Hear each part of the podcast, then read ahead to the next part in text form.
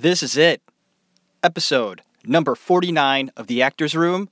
We highlight David Bowie for the last time. Part 3, and it will be just three parts. I went ahead, fit things in, so it's not going to be a four parter. That's a good thing. Although I could talk about David for eight more episodes because he's such a fascinating guy. Good stuff. But concluding David Bowie today in the actor's room, my name is Jeff Tarowski. So here we fucking go.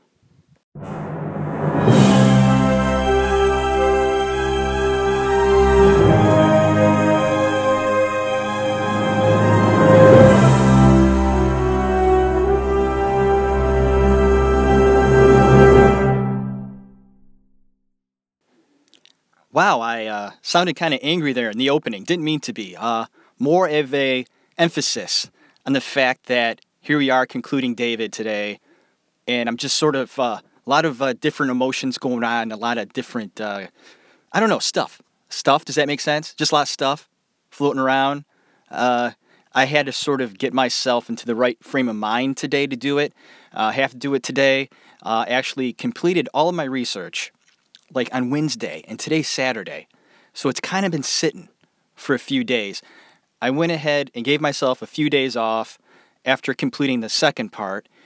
And I thought to myself on Wednesday, oh, I got to start doing some research if I want to get everything in before Saturday. So I sat down on Wednesday and thought, if I get like three pages down, great, because my show is about six pages of notes. So if I got half of it done on Wednesday, I thought I would be doing pretty well. I ended up just doing it all on the same day, all six pages, realizing six is great. It's a whole episode, about a half hour, I'm sorry, about an hour, and I was done. I'm like, okay, interesting. Got a couple days to sort of just maybe correct a few things, see how it's going, but basically, I'm done with my research, and I'm just going to listen to some David Bowie songs for the rest of the week to get myself ready. I just I don't know. It's really weird. I'm sitting down and I don't feel ready. And I should be. And I'm sure I am. I'm fucking ready. I just don't want to end talking about David and the last part of his life. I ended last episode talking about a very fascinating character that he created called the Thin White Duke. This guy was really fucking interesting. Um, but before I go into the Thin White Duke, I once again want to mention his acting in The Man Who Fell to Earth. Now, this movie, like I said, was a critical success for David. Not so much the movie. The movie, it was okay. But his performance stood out. And uh, the critics liked it. And other people in the business noticed that, you know what? David Bowie, uh, he's a pretty damn good actor, too. Go figure. The guy creates characters performing on stage the way he did. Like, I think maybe Kurt Cobain would have been a pretty good actor if he tried it, because he would kind of do the same things on stage, not like David did. Uh, but he would play characters from time to time, silly characters, outlandish sort of characters. It was part of Kurt Cobain in his personality to be just sort of silly. And uh, I think he might have made a pretty good actor if he would have tried it. So David Bowie proved to the audiences and the critics that he had the ability to be a pretty decent, good actor. I recommend David Bowie's acting, and for good reason. He simply has a knack for being in front of the camera. This is a rare trait, and not everyone or every performer possesses this gift. It is clear that it, he is relaxed and pure. He reacts truthfully and plays moment to moment. And when I say moment to moment, this is critical in any actor. You have to be able to let yourself listen to the other characters on the stage or on the screen with you. You have to be able to take in what they tell you and not always be in your head thinking about, oh, what's my next line? Once you start doing that, you're no longer an actor. David had the ability to do this. These are traits every true actor should have listening, paying attention to everything around you. Taking things in, letting things affect you. Making sure you are treating the other people around you with respect. All of these things David would do. Although the film itself wasn't a hit at the box office, The Man Who Fell to Earth proved that David could do more than Ziggy Stardust. His next album, called Station to Station, brought us a different kind of sound and a brand new character. The next character presented by Bowie was indeed controversial and so goddamn fucking interesting. We meet the Thin White Duke. The Thin White Duke was a complete turnaround from Ziggy, and I really think that's what David wanted. He was so done with Ziggy, done, and needed something different, almost a 180. It was a different way of looking at life. David had many questions to answer in his life and his work, and felt that the Duke, this character he created, could help him find out certain things. And uh, what I mean by that is that at this time in his life, and even previous to this, he was just like anybody else. Or, I don't want to say that because I'm not sure if everybody has thoughts, deep thoughts about philosophy, the world, religion, uh, space, just the meaning of life, period. Some people touch on it, others dive really fucking deep. So deep that they will dive into things that are a little dangerous, scary, but a way to maybe open things up for them. Uh, questions that might get answered. Searching everywhere, under every rock, to find an answer you might need or want to know. Your curiosity. David Bowie possessed this to the highest degree. And in his work and life, he found it necessary to search almost everywhere for answers, no matter where they were. And so, this came to the creation of this character, this thin white Duke guy. He felt this creation could help guide him in the right way at this time in his life. There was something about this character he created that made him go to these places to further gain knowledge about life, love, art, inspiration, uh, religion, God, devil, light, and dark. I mean, if you take a look at this fucking guy that he created, he was so, he was cool. He did a great job. Once again, Ziggy way out there, uh, you know, an alien life form rock star, really interesting. And then he brings it back and takes it across the way to this other world, this darker, mysterious, sort of uh, playful but dark world.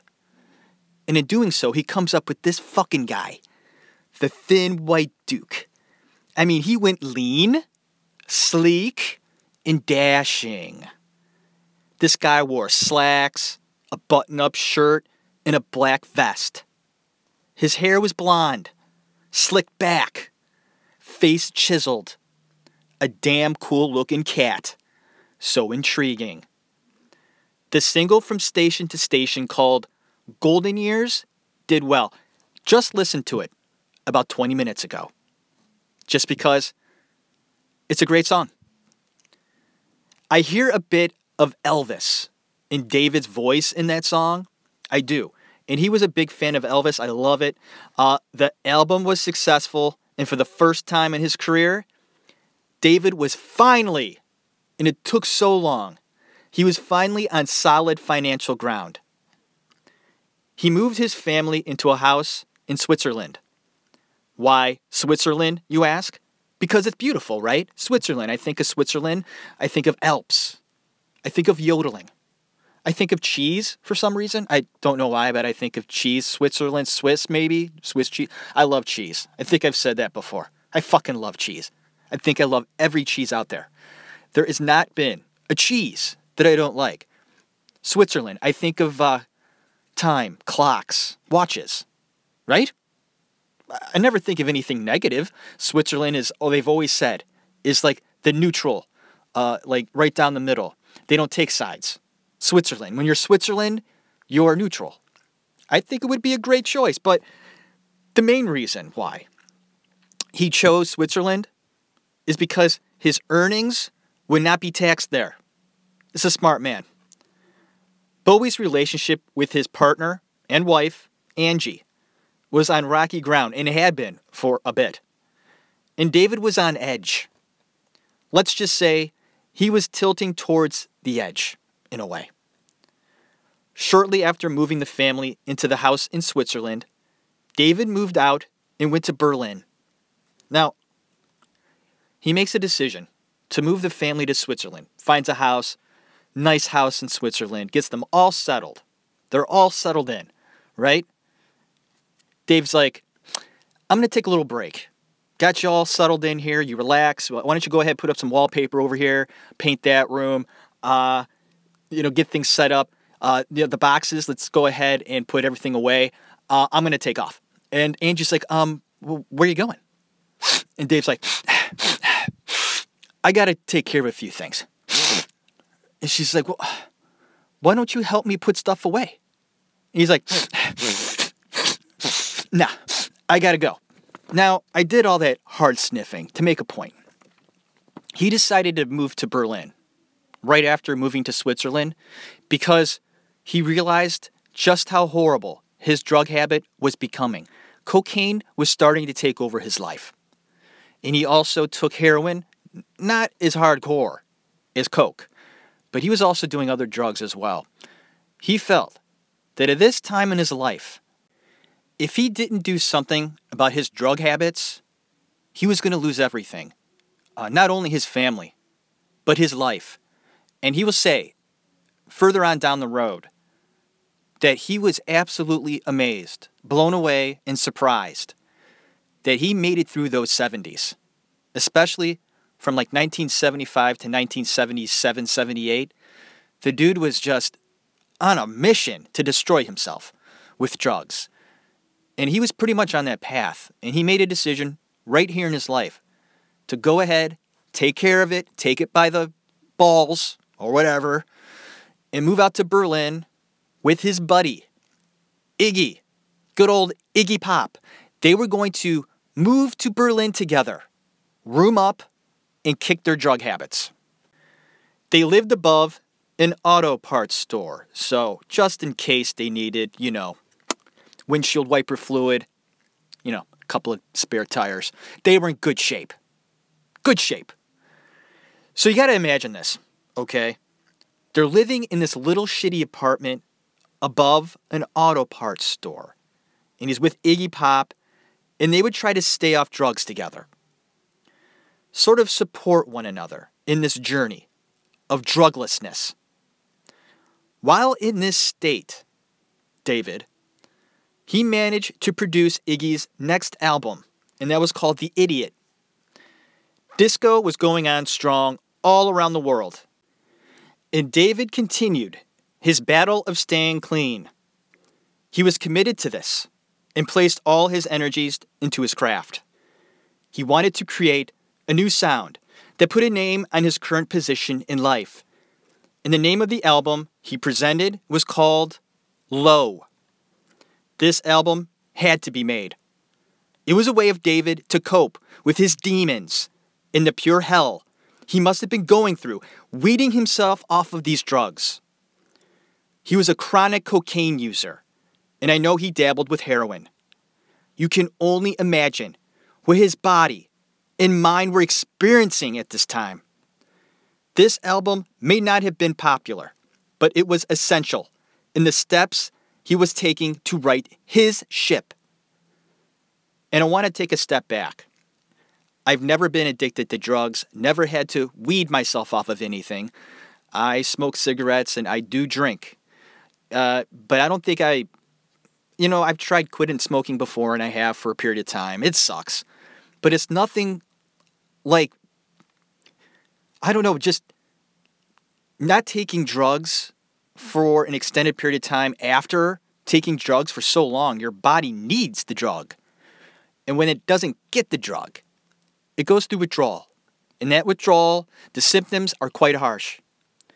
Uh, I think that the body itself is going through these changes and is weeding itself away, and it creates pain, misery. You want the drug so bad.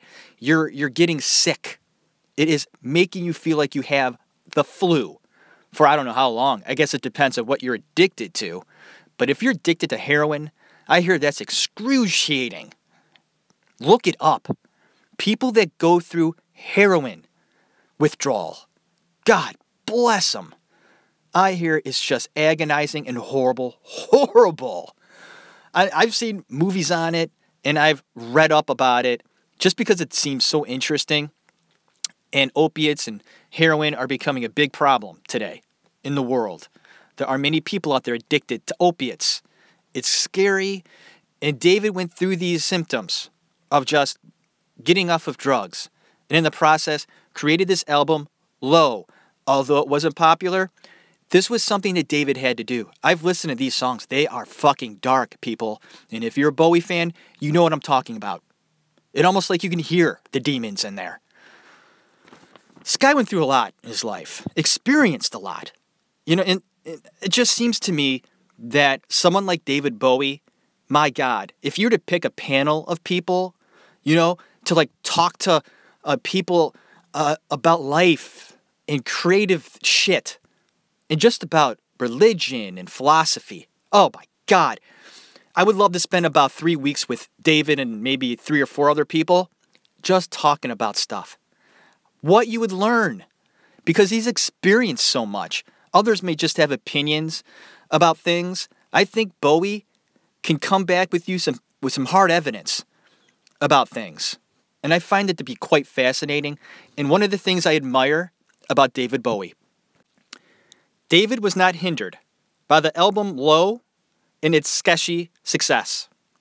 His next two albums continued on with this new style of pop, rock, and electronic soul. The two albums were called Lodger in Heroes. The Hero single would end up being a hit. All right, before I move any further, let's go ahead and talk about the Thin White Duke for a few more moments. All right, there are some important topics to discuss about this guy. David searched deep during this time very deep. He was smacked down in the middle of his destructive drug use, and it produced destructive venues he pursued. He studied all sorts of different cultures and philosophies.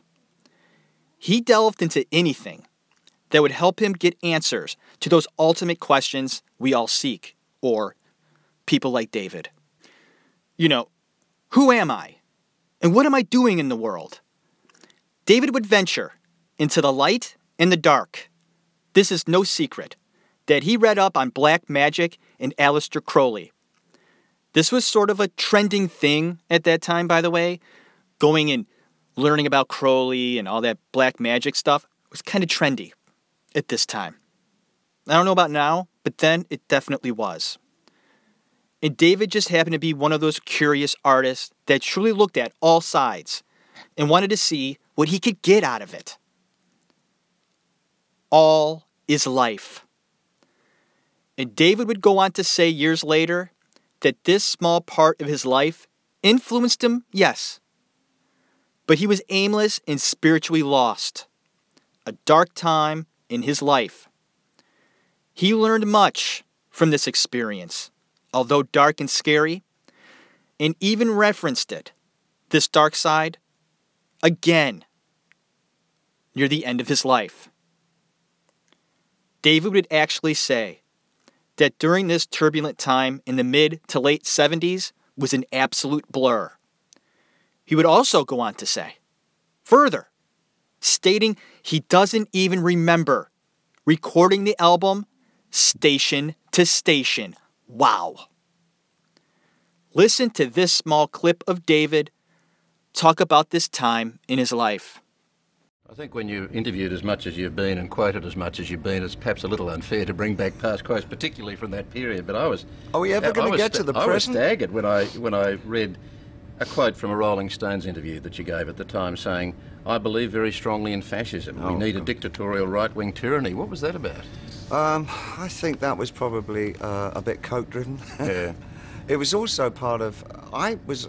I had. I fell into the trap of this the black magic, uh, Kabbalism, and um, the whole idea of the. Uh, just the Crowleyism of uh, you know the times. It was a significant part of that middle point of the 70s, and uh, I really got completely disoriented by all that. It was an awful, dreadful period for me. I mean, the only escape for me in the end was just to just to get up and clean clean myself out, you know, and just just finish my association with cocaine, which had become such a problem that I just I couldn't function on in any other way from day to day. I couldn't. I wasn't eating. I couldn't eat anything. My, I mean, if you've seen photographs of me in that period, I mean, I weighed I don't know 90, 95 pounds or something. It was just dreadful. I'm absolutely amazed that I actually survived that period.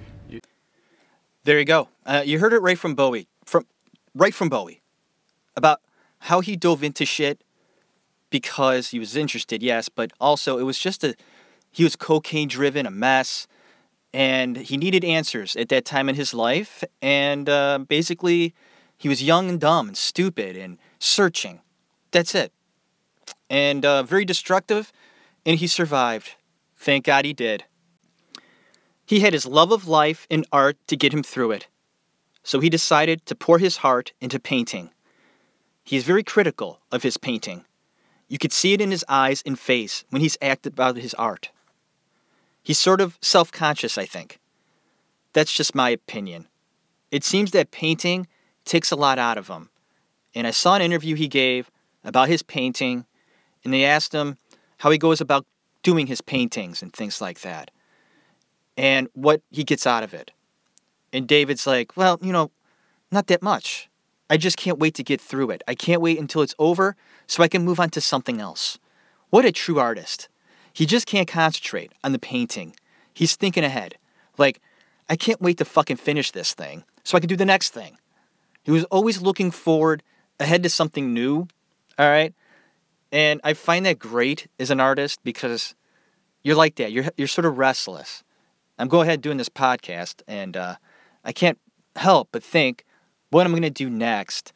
And boy, I can't wait until I'm done talking so I can go ahead and edit this thing, see how it sounds, and get it the fuck out there. And then it's done. It's just, we can't explain these things. We're always sort of very restless. An artist, or most artists, I think, are very restless people. They, just, they get so excited about something, they're so into it, and then they need the next rush, the next thing that will excite them. You just can't stick with the same thing. You got to move on. You got to see something else, and you got to see what else is out there. And David Bowie was the same way. Moving on. It's 1977. It's Christmas time. And we all got a nice surprise gift. Who would have thought we could see David Bowie and Bing Crosby standing side by side singing a Christmas song? Incredibly beautiful. David and Bing participated in a television special and play act off of one another. David tells Bing how he has a six year old son and how excited he gets this time of year. And then they sing Drummer Boy. I get goosebumps every time I hear it, folks. It's heartwarming and it's a great song. And David and Bing sing really well in duet with one another. And Bowie did it. He did it. Well done. And giving us just a classic Christmas song. 1977 Drummer Boy. His personal life, not so good. The marriage between he and his wife was bad. And I've probably have highlighted this simple fact. This has been going on for a while. And I'm surprised they've actually stayed together for this long. But, anyways, David didn't want to expose his son to the negative vibe in their home anymore. So he took his son and went to Berlin to celebrate Christmas. Angie visited America at the same time. And then when she returned home after the holidays, David and his son were still in Berlin and not home. Nobody was home. She was absolutely devastated, so devastated that she attempted suicide. This crushed David and scared him, and he, of course, was concerned and at her side. He went to her aid, but the marriage was over. The open relationship was now closed, and closed for good. The breaking of the union was finalized in 1980. David received full custody of his son, and it, to me, that's admirable. He took the responsibility. He took it for real. He cleaned up his act as far as drugs were concerned for the most part. It, he, he was getting himself together emotionally, and that was good. He would be both mother and father to Zowie, who now preferred to be called Joe. Friends say that this decision it meant a lot to David. You know, taking on that responsibility, being a dad. He loved being a dad. And you know what? That means a lot to me. And I have said this in previous episodes. Being a parent is so hard. Those of you out there who are parents, you know what I'm talking about. Holy fuck me. They tell you, like our parents, oh, when you have children, you'll find out. And you go, whatever. oh, I found out. It's hard. It's rewarding as shit. Don't get me. Being a parent, the rewards you get from your child and the love that you get back and that you give them, it's undeniable, uncomparable. The bond that you create in your family. It's if you do it the right way, it's unbreakable, people. Unbreakable. But in the process, you go through some shit. Every family does. Every single fucking family goes through their fucking shit. And how plastic these sites are, these social sites, most of them, in, in the deepest of ways, or the shallowest of ways, I stand corrected. When I think of Facebook and Instagram and all that stuff, it's so fake, people. And you see all these pictures. Everybody's so happy. And they might be for that short period of time. But we don't really know what's going on behind closed doors unless you're part of that family. And even then, you may not know. We all go through it. This is my point. Being a parent is hard work. Very hard work. The hardest job you'll ever have. You are constructing and bringing up humans that you hope to bring up in the right way and they in the process will become good people. And when I see actors, actresses, uh, performers, entertainers, whatever the case is, and they seem to me to be good parents, that goes a long way with me. Because they're busy people, they got stuff going on. And if they take the time to be a good parent, God bless them, they go way up high on my respect list, very high. And what I'm getting here from David Bowie is at this time in his life, he decided that I'm going to be a really good dad to my son Joe. And that was the decision he made. Next thing up, in 1980. This is ultra significant. Bowie moves to New York City. Cool, right? Do you know what's even cooler than that? He stars on Broadway in The Elephant Man. That's downright awesome. Let's do the acting thing again. But this time, we're going to do it on Broadway. He would take on the role of John Merrick. He says that he identified with the character because he shared the same isolation issues. This is some true art going on here, folks. Bowie is brave once again There was no makeup used to change his features. And those of you have seen The Elephant Man with Anthony Hopkins and John Hurt, Hurt has this crazy makeup, mask, whatever thing on, looking almost exactly like the real Elephant Man. Look this guy up. Scary. I get weird around uh, deformed people. I do. I remember when I was a kid. Remember that movie Mask with Eric Stoltz and Cher? I gotta tell you, I'm not kidding. I was absolutely just petrified of that movie, and that poor kid's face was just a mess. In Mask, the character that Eric Stoltz played, and this it was a kid, and he had this weird disease where his head would like keep growing, like his brain kept growing, and it just deformed his whole face. And I would get glimpses just walking through the room of this movie. It was on HBO a lot, and I would just turn as white as a ghost. Uh, so this is the character that David Bowie is playing, this John Merrick guy. And in the movie, John Hurt looked like the real kid, uh, the, the real guy, John Merrick. But David, on stage, on Broadway, didn't do that. He had to use his body and contort it and make it look all weird. And you, I've seen clips. He's walking around really strange with like a limp, and he just made himself look ugly just by the way he moved and acted and talked. Very hard thing to do, man. Very hard thing to do. And while doing all these things, he had to continue to act moment to moment on stage, projecting the right way, doing it the right way.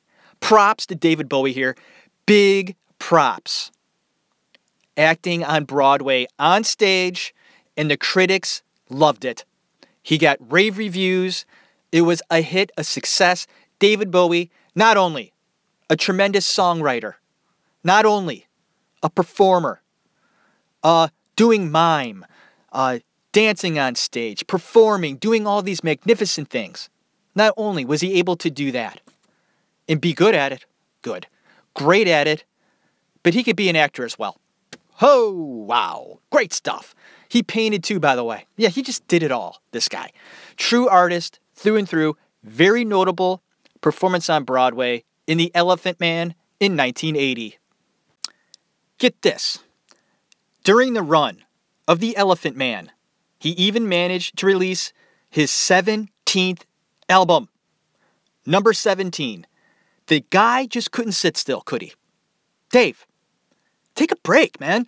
Nah. Nah. I'm good. I'm good. I'm not even on coke anymore. I'm just, I just go.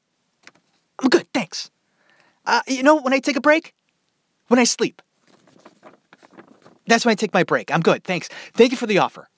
But I'm going to make at least 500 albums before I die. Thanks. All right. So in this album, we get a song called Ashes to Ashes. He expresses in the song how he still struggles with his drug addiction. Folks, that'll never go away. He will continue on his entire life, even though he may never, ever do another drug or even a sip of alcohol. He was an alcoholic as well. All right, okay, it never goes away. Every day, you probably crave it. So, in this song, he explains his struggles with drug addiction. But from what my research tells me, he really did stay away from the drugs after this. Um, I think he would slip a little bit from time to time. I think that's natural, though. When you are hardcore, as he was, going cold turkey like that, I mean, it's possible, but very unlikely that you will never use again. I think that in the early stages he did slip from time to time, uh, but always regained balance. And he realized that he could lose everything if he continued to do it. He was on a mission to stay clean for good. Major Tom even makes an appearance in the song, so Tom always kind of around. And we now know that Major Tom refers to Bowie himself and that he states Tom is a junkie. It's a personal song, period. But this song produced a music video. It was detailed, original, and people in the industry took notice. This is also significant. David loved that he was able to express his art in front of the camera, and this would play later on when MTV became a factor. Then tragedy. December 8th, 1980. John Lennon is shot and killed. David loved him. He was like part of the family. And just like that, he's gone. When the run of the Elephant Man was over, three weeks later, he moved back to Switzerland to mourn the loss of his friend. In 1982, he would act once again, this time a film called The Hunger. It's a sexy film. Hey yo! David's hot, right? Hot and heavy with his co stars. Look out, Dave's getting sexy. Now, I, he plays a vampire. In the movie itself, iffy at best. Iffy at best. Really. Wasn't a fan of this one. I was just so 80ish. I love 80 movies, but this sometimes in the 80s they went too 80. You know what I mean? All the cliched 80s stuff. Like the feel of the movie was just so 80s. That's a bad thing. I love the 80s. The 80s were great. So great. Uh, it's noteworthy, okay, that he works with Susan Sarandon in this project. And I think they became friends later on. They would give interviews together, just sit and talk, have a conversation. I thought that was pretty cool. Uh, I think David was able to form great relationships with his co-stars and people he worked with. He was just a good, good guy, nice guy. Then more tragedy, of course. Of course, we got to have tragedy, right? The hits just keep coming. When his real brother Terry throws himself out of a window and tried to commit suicide. I guess Terry would survive the fall, his brother, right? And David would come to his aid. Now, Dave was private about his family life to a point. This, of course, is a sensitive subject, but he faced the demons head on and supported his brother. Just a sad situation when you really think about that. David loved his brother very much, Terry. From what I gather, uh, people would say he was uh, David's idol, best friend. Uh, Terry showed him art in a different way, and David respected him for that, opening his eyes to things that he may not have thought about maybe if it wasn't for Terry. Terry was a driving force in his life, and the fact that Terry went kind of insane, not kind of, he had schizophrenia, and this scared David, thinking that he would get it, like a like a sickness, waking up, crazy, insane, like it ran in his family. He feared that it would happen to him too, so he came to Terry's aid, being the good brother that he was, supported him, was at his side, comforting him, and he didn't like talking about that part of his life. He did bring it up, he did, but of course, when things like this happen, when his brother Terry tries to commit suicide, uh, David wasn't about to open up about that and how he felt about it. It just wasn't going to happen. David's next project is more acting. God bless him. The film is Merry Christmas, Mr. Lawrence. This will be his best work. He placed all of his frustration and pain in his personal life that was going on and then put it into the character. It's a World War II film. It David shines. He's reserved and natural. He displays his miming abilities, and it's quite brilliant. He acts more through his movements than most other actors do. He's so utterly vulnerable. He looks so fragile sometimes on the screen, like he's made of glass. Skin, and then underneath that, glass. I also want to mention a film he did a few years before that called Just a Gigolo. It's a film that's forgotten, I think. And Bowie took a leap with his acting. Just a Gigolo. It's on YouTube. If you've never seen that movie, I recommend it. Uh, the premise is pretty damn good. And you see David Bowie take a leap in this movie as an actor. His music was going to change again. Big fucking surprise. His music's changing? No. As he entered the mid 1980s, he would embrace his growing stardom and go mainstream. Look out. He was famous, of course, but not huge. Big difference. Just a bit under the radar with his fame.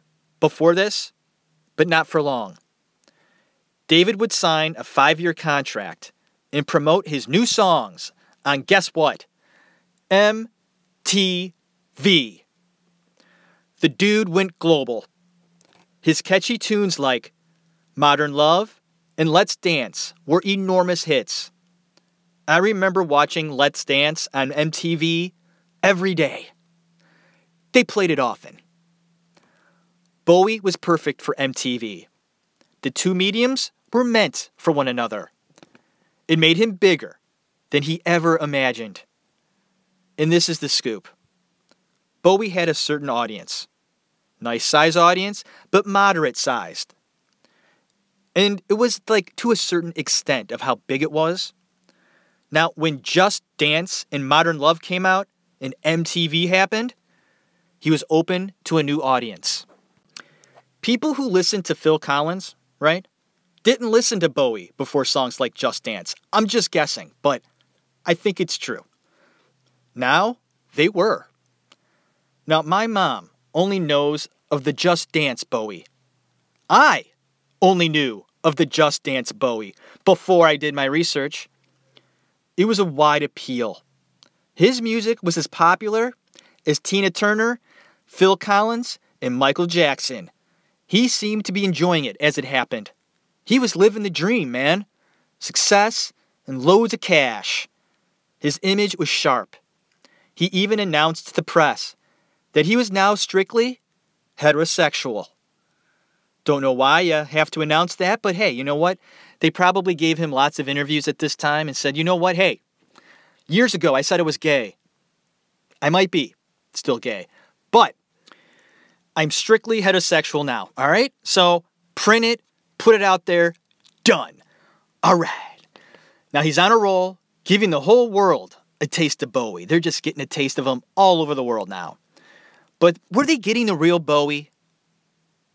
The real Bowie? No, not really.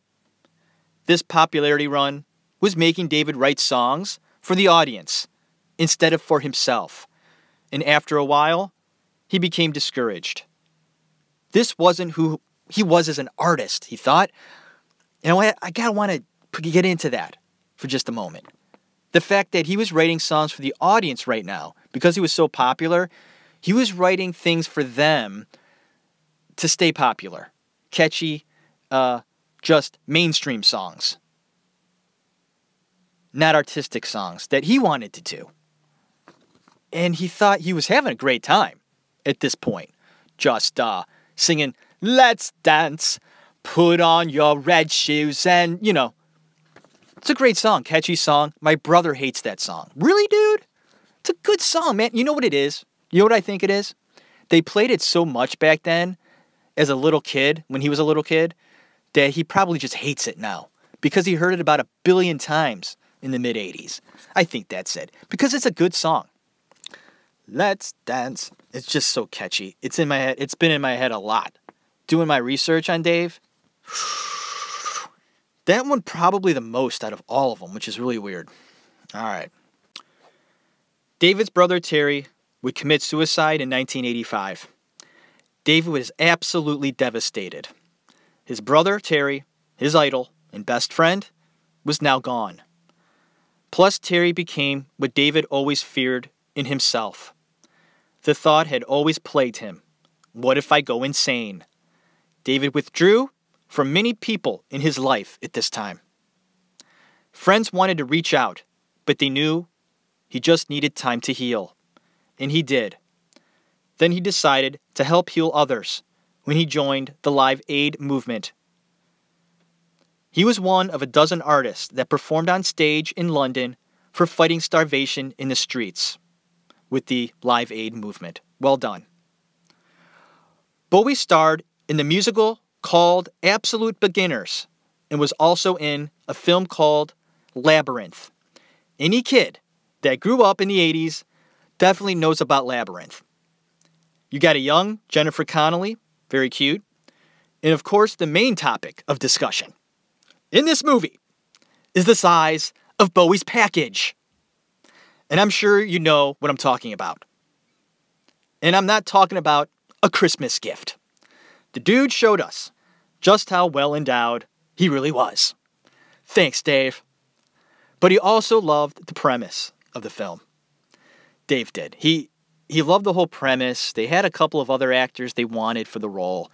Uh, Bowie came out on top and felt it would just be a fun project to do. He loved the premise, the concept. Uh, the movie's underrated. Creepy, but underrated. David put out another album and it didn't do well.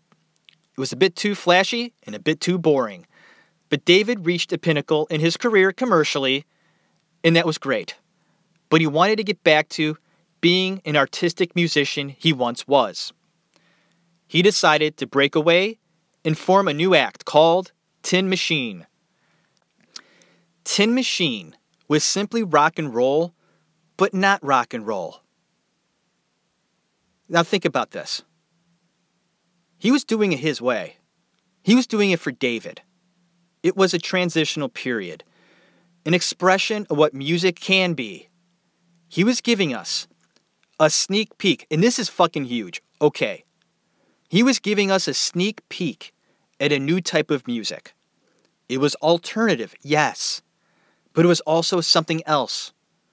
And we heard a bit of it way back in the day from Bowie. Do you remember a little song called Hang On to Yourself? I hear the beginnings of grunge in there. It's there. Give a listen to Hang On to Yourself. This musician was so far ahead of his time. It's really scary and it's genius. Bands like Nirvana admired David's music, and it's obvious he was an influence. Just listen to The Man Who Sold the World. That's that's it. What a great remake by Nirvana and Kurt Cobain. Well done. Bowie felt great about Tin Machine and it fulfilled him artistically. It was a few years later he would meet the love of his life, model Iman. It's sweet to hear Bowie talk about her in interviews and vice versa. Uh, Iman would go on to explain how David approached her and asked her out, and he wooed her. He had found his happiness with her. She also says that most people or fans would be surprised to know that David is strictly an old fashioned kind of guy, down to earth in many ways. A distinction from his natural creative ambitions and curiosities. He simply romanticized Iman into marrying him. He says he fell in love with her the very first day. And she said it took her about a week. Isn't that cute? I love that. It's great. It, um, in April of 1992, he married her. And his son Joe was his best man. I'm getting a little, like, emotional. I don't know why. That is just touching to me. You know what it is? Doing my uh, three part episode of David, going through this journey and knowing how he grew up and the beginning of his career and the, what he went through in the 70s and now getting into the 80s and him meeting the love of his life and him and his son are close and his, Joe's his best man. He, he's straightening out. And it just hit me. Uh, he just is, and he's happy. He would again dive deep into painting. Also, at this time, he was asked to perform on MTV Unplugged, where musicians like Eric Clapton, Bob Dylan, and eventually Nirvana would perform. And I love the Unplugged of any artist. I just love it. I love the acoustic stuff. But David ultimately decided against it. You know, performing on MTV Unplugged, and this is the reason why. He wanted only to perform his newer music. He didn't want to go back and sing all of his older songs. And MTV's like, uh, we want to hear your old songs. Is that okay? And Dave's like, uh, no. I want to do my songs that I'm doing now. MTV's like, well, that's not really our format. And Dave said, well, I guess I'm not going to be on your show. And he didn't. I don't need you, MTV Unplugged. Be gone. Bowie stood up for his art. One of his great quotes was to a friend of his quote, If you come from art, you will always be art. End of quote. Bowie put art first. His album Outside is a good example of how David would create his music with the foundation built on a play and a character. He was the playwright. He wrote the story and built the stage on which he would perform as well, always creating and telling a story. The premise was a bit disturbing, though. It was about murder. Hey, Bowie wanted to go there, okay? All right. That's where his artistic stuff was going murder at that time. He wanted to go there, experience that, maybe, and I don't think he killed anybody in one of his movies. So maybe he wanted to see artistically what it felt like uh, to murder somebody. But the Outside album showed me that Trent Reznor was first influenced by Bowie, and then David was influenced by Reznor. I love that shit. Fucking awesome. Trent would even join him on tour of this album. They played together. You hear a little bit of music done by Marilyn Manson too in, at this time. Trent Reznor says that he feels Bowie has no fear in art and music. And he also feels, and this is Trent, there's not enough of it in music today. He's got that fucking right. David Bowie's legacy was rewarded in 1996 when he was inducted into the Rock and Roll Hall of Fame. And by the way, the Rock Hall is in my backyard here in Cleveland. Haven't been there in a while. I was there when it first opened, and that was a long time ago. I got to get back. They have probably done some great improvements since then. And just because when I did go, I was a lot younger, and I think I would appreciate it a lot more if I went today. Bowie, at the age of 53, had a daughter with his wife Iman, and her name is Alexandria. After her birth, he was smitten. His main focus for the first time in a while would be on someone else besides his craft. He wanted to only be a dad. Isn't that sweet as hell? Or I don't know. Is hell sweet? It's hot, I get that, but uh, I, that's so stupid. I don't know why that is. Sweet as hell. So stupid. What a stupid remark. Anyways, I want to go ahead and give notable film roles that Bowie did in his career. His role of Pontius Pilate in The Last Temptation of Christ, spot on. He played Andy Warhol in Basquiat, good movie, great movie, actually.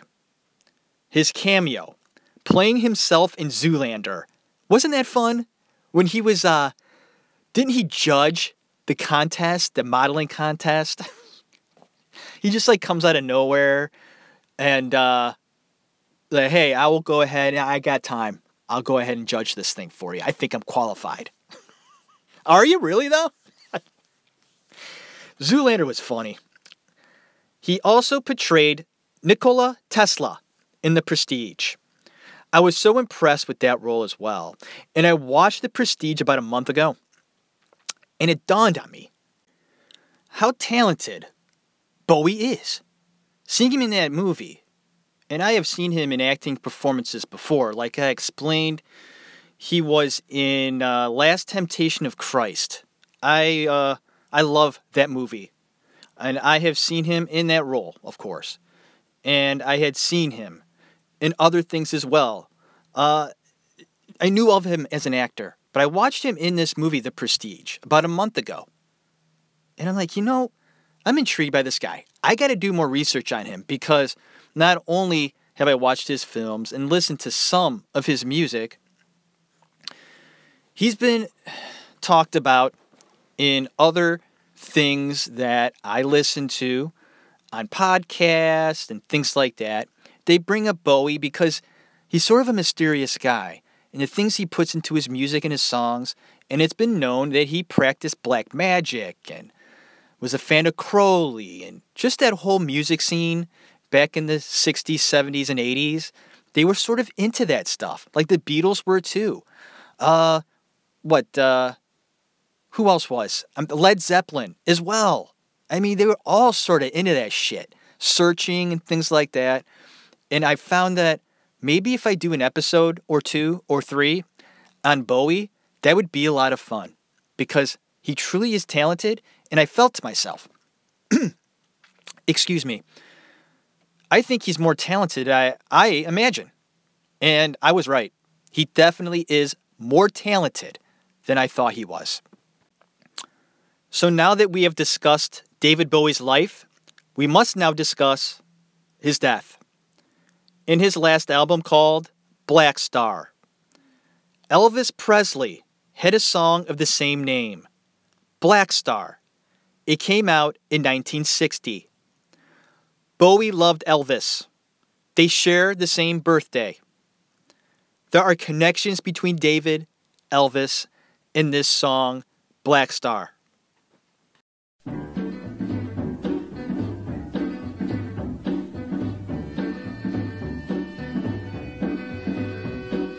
Every man has a black star, a black star over his shoulder.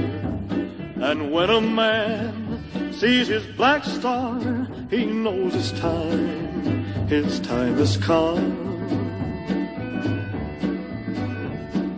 Black star, don't shine on me, black star.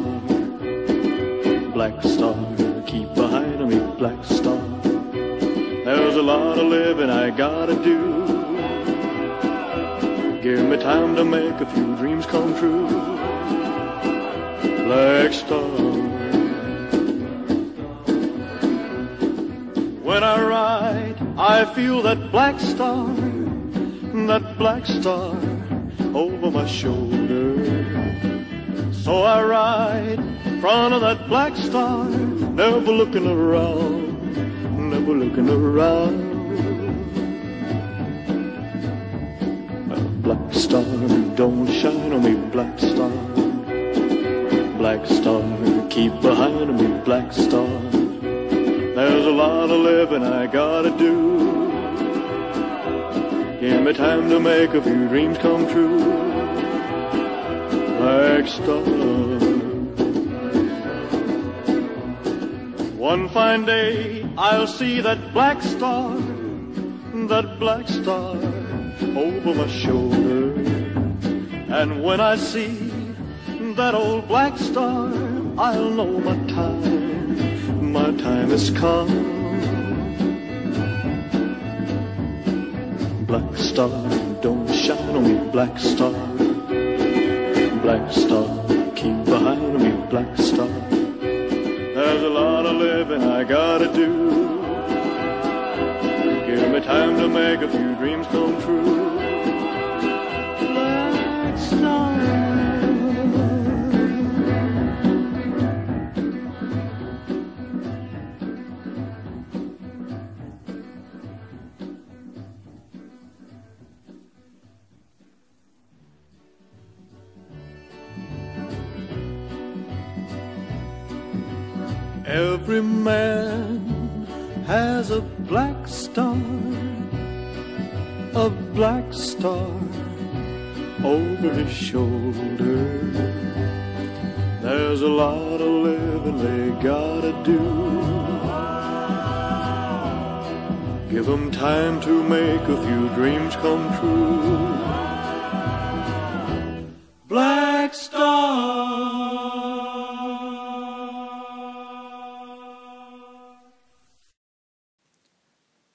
Black Star is a reference to death. You can hear it in the Elvis song. Bowie took the same idea and made it his own. I have to tell you though, that album is dark, and it should be. The the uh, album, the last one that David put out, it's dark. I mean, the guy was facing death, and facing it very soon. He was also so fascinated with the whole thing, and he would be drifting off into the abyss, and he knew it. The video is filled with lots of dark imagery. The music video, whoa. Bowie placed in all the reading he did about black magic, it is obvious. There's no doubt about it. But once again, David's telling a story to us. Death is near. Is Bowie scared? Is he curious? Is he professing something? Does he have some sort of answer? You know, reading up on all that dark magic stuff? What happens when you die? Does David believe in heaven? Hell? God? Isn't it all a big guessing game, though? David knew it. We should know that too. In a way, no one really truly knows what happens when you die. Really. And I have read up on what others believe the song means. Everyone has their own opinion. It goes from one end, people believing it's uh, straight up evil. Seriously. Oh, really? I mean, you go and look up comments on Blackstar in the video. It's quite incredible that people out there believe that David Bowie was evil. Wow. Just because he does creepy music videos and practice all kinds of weird stuff in the 70s. I mean, really? And I was sort of sucked into that, to be honest with you. Because of the fact I didn't really know that much about him, and I just heard little things, and then I see this Blackstar video uh, I think about a month ago or two two months ago, before I did my research. I'm watching this video, and not knowing the other things about David, I was definitely creeped out. I mean, there's some images in there. It's creepy. Uh, the music itself, you know, really creepy. But he was going through death and wanted to express that in his music. And this was funny too. I found this in one of the comments uh, there were actually a few people that claimed that they couldn't get through watching the video and it made them physically ill. That's how much it affected some people. That's what David could do, man. He was so good with the imagery and the mystery and the song and the music, the feel. I mean, he was getting damn good at it, obviously. He was so good at it, he could actually make people feel ill. now, some say Bowie simply displayed a dark story of death, the mystery of it all. What it's like to be at the doorstep of facing the unknown. Bowie plainly brings back Major Tom in the video. And Tom always signified David himself, the last hurrah. Others say it's Bowie showing us his strange artistic talents, in his battle with the great final day approaching. In him, placing into the song and video all that he has learned about philosophy, the wisdom. But whatever you feel about it, David Bowie was a good man. I heard him in interviews say he ventured from light to dark, dark to light. He experienced life, man. He was a fan of life, and he toyed with all sorts of beliefs to gain knowledge.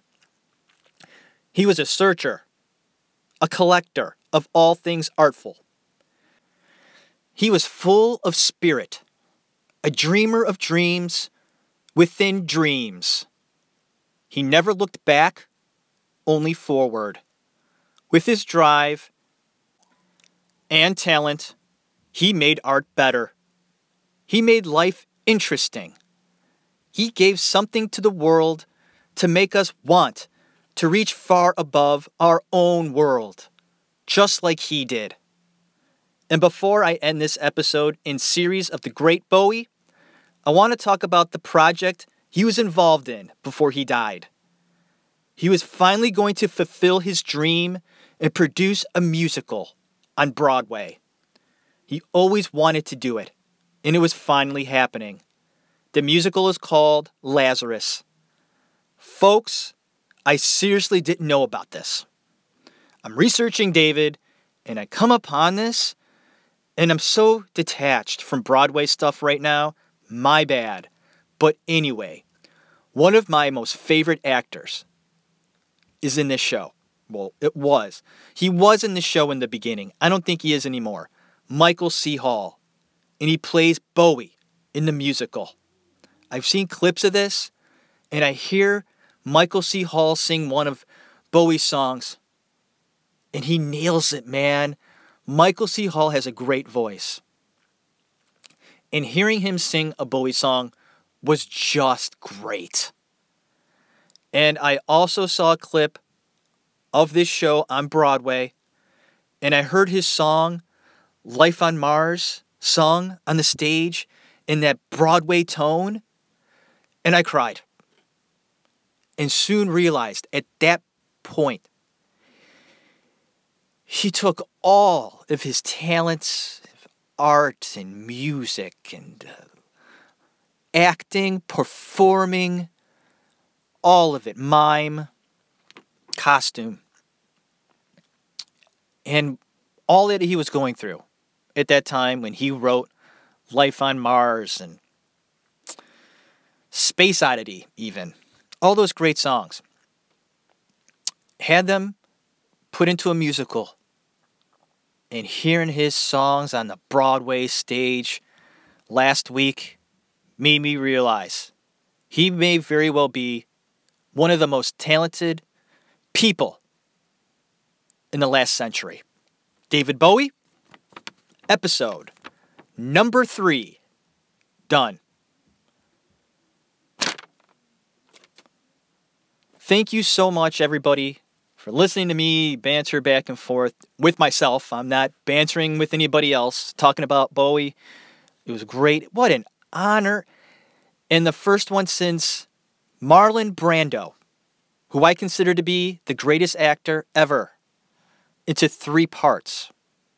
That's how important I think Bowie is to me. And should be to everyone else. Right? That's right. My name's Jeff Tarowski.